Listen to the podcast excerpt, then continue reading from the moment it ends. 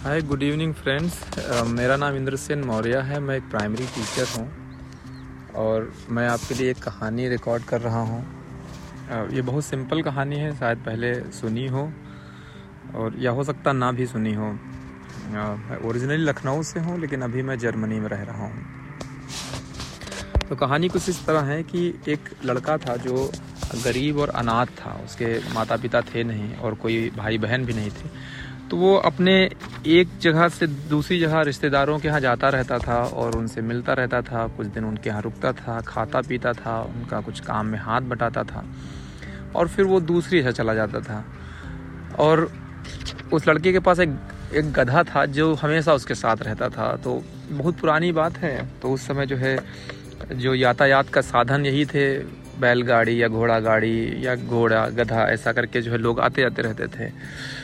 तो वो एक गाँव से दूसरे गाँव ऐसे जाता रहता था रिश्तेदारों से मिलता रहता था। तो एक दिन ऐसे ही एक छोटा सा जंगल था, वहाँ से पास हो रहा था तो देखा उसने एक जंगल में कुछ चमकती हुई चीज़ दिख रही थी। तो पत्थर था, चमकता हुआ तो उसने उठा लिया उसको, कुछ देर ऐसे हाथों से, गधे की पीठ पे बैठा हुआ था, और हाथों से उछालता रहता था, खेलता रहता था। खेलते खेलते वो बोर हो गया, थोड़ा थक भी गया।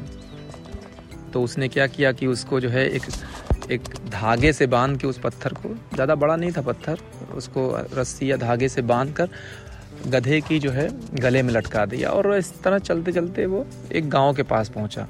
क्योंकि जब भी सूर्य की रोशनी उस पत्थर के ऊपर पड़ती थी तो पत्थर चमकता था और तो लोगों को आकर्षित करता था।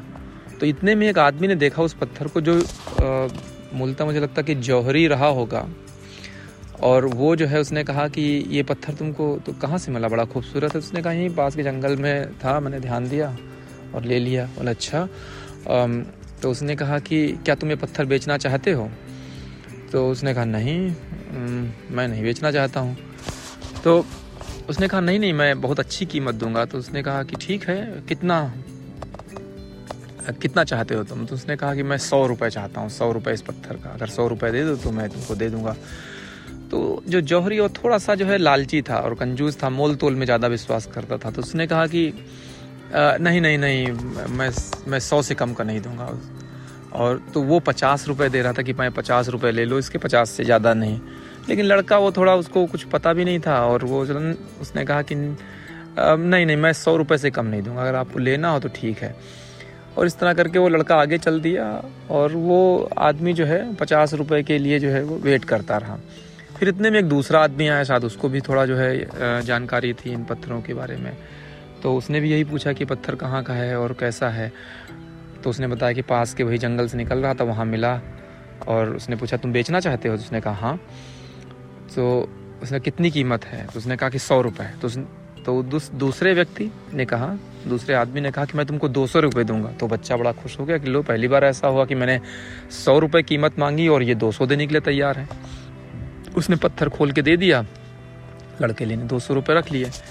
फिर इतने में देखता है कि वो आदमी जो है, जो पहला वाला आदमी मिला था, वो शोर मचाते हुए आ रहा था कि अच्छा रुको रुको रुको, मैं तुमको जो है मैं तुमको जो है सौ रुपये देने के लिए तैयार हूँ। तो वो, उसने कहा कि मैंने तो पत्थर बेच दिया किसी दूसरे आदमी को। और वो आदमी तो इधर जा रहा है यहाँ पर, देखो। तो उसने पूछा कि कितने का बेचा तुमने? उसने कहा कि सौ रुपये दो सौ रुपये का। मैंने सौ मांगा था, उसने दो सौ दिया। तो वो आदमी बहुत गुस्सा हुआ कि तुम बेवकूफ़ हो, तुमको पता नहीं था। वो पत्थर नहीं, वो हीरा था, वो डायमंड था, और ये बहुत महँगा था। और तुमने क्या किया? देखो, जो है मतलब इतने सस्ते में बेच दिया, तुमको कुछ नहीं पता है।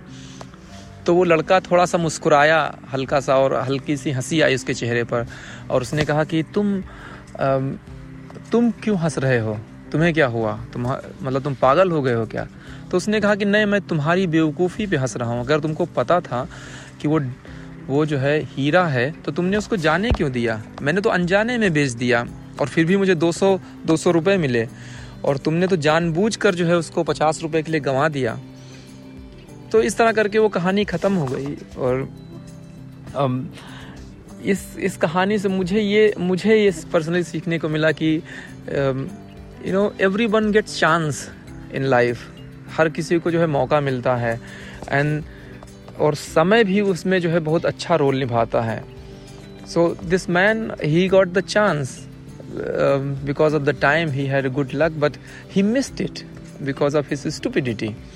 तो मेरे हिसाब से तो इस इस कहानी को मतलब मुझे सुन के तो ही लगा अगर आप लोग सुने बताएँ कि आपको कैसी लगी कहानी। बहुत ही सिंपल सी कहानी है और um, मैंने रिकॉर्ड करने की कोशिश की है। इट्स जस्ट द स्टार्टिंग हो सकता है कि आने वाले समय में और कुछ कहानियाँ अच्छी मैं ढूंढ सकूँ और मैं उनको रिकॉर्ड कर सकूँ। तो अगर आपको अच्छी लगे तो बताएँ और अपना शेयर करें कि आपको इस कहानी से क्या सीखने के लिए मिला। धन्यवाद।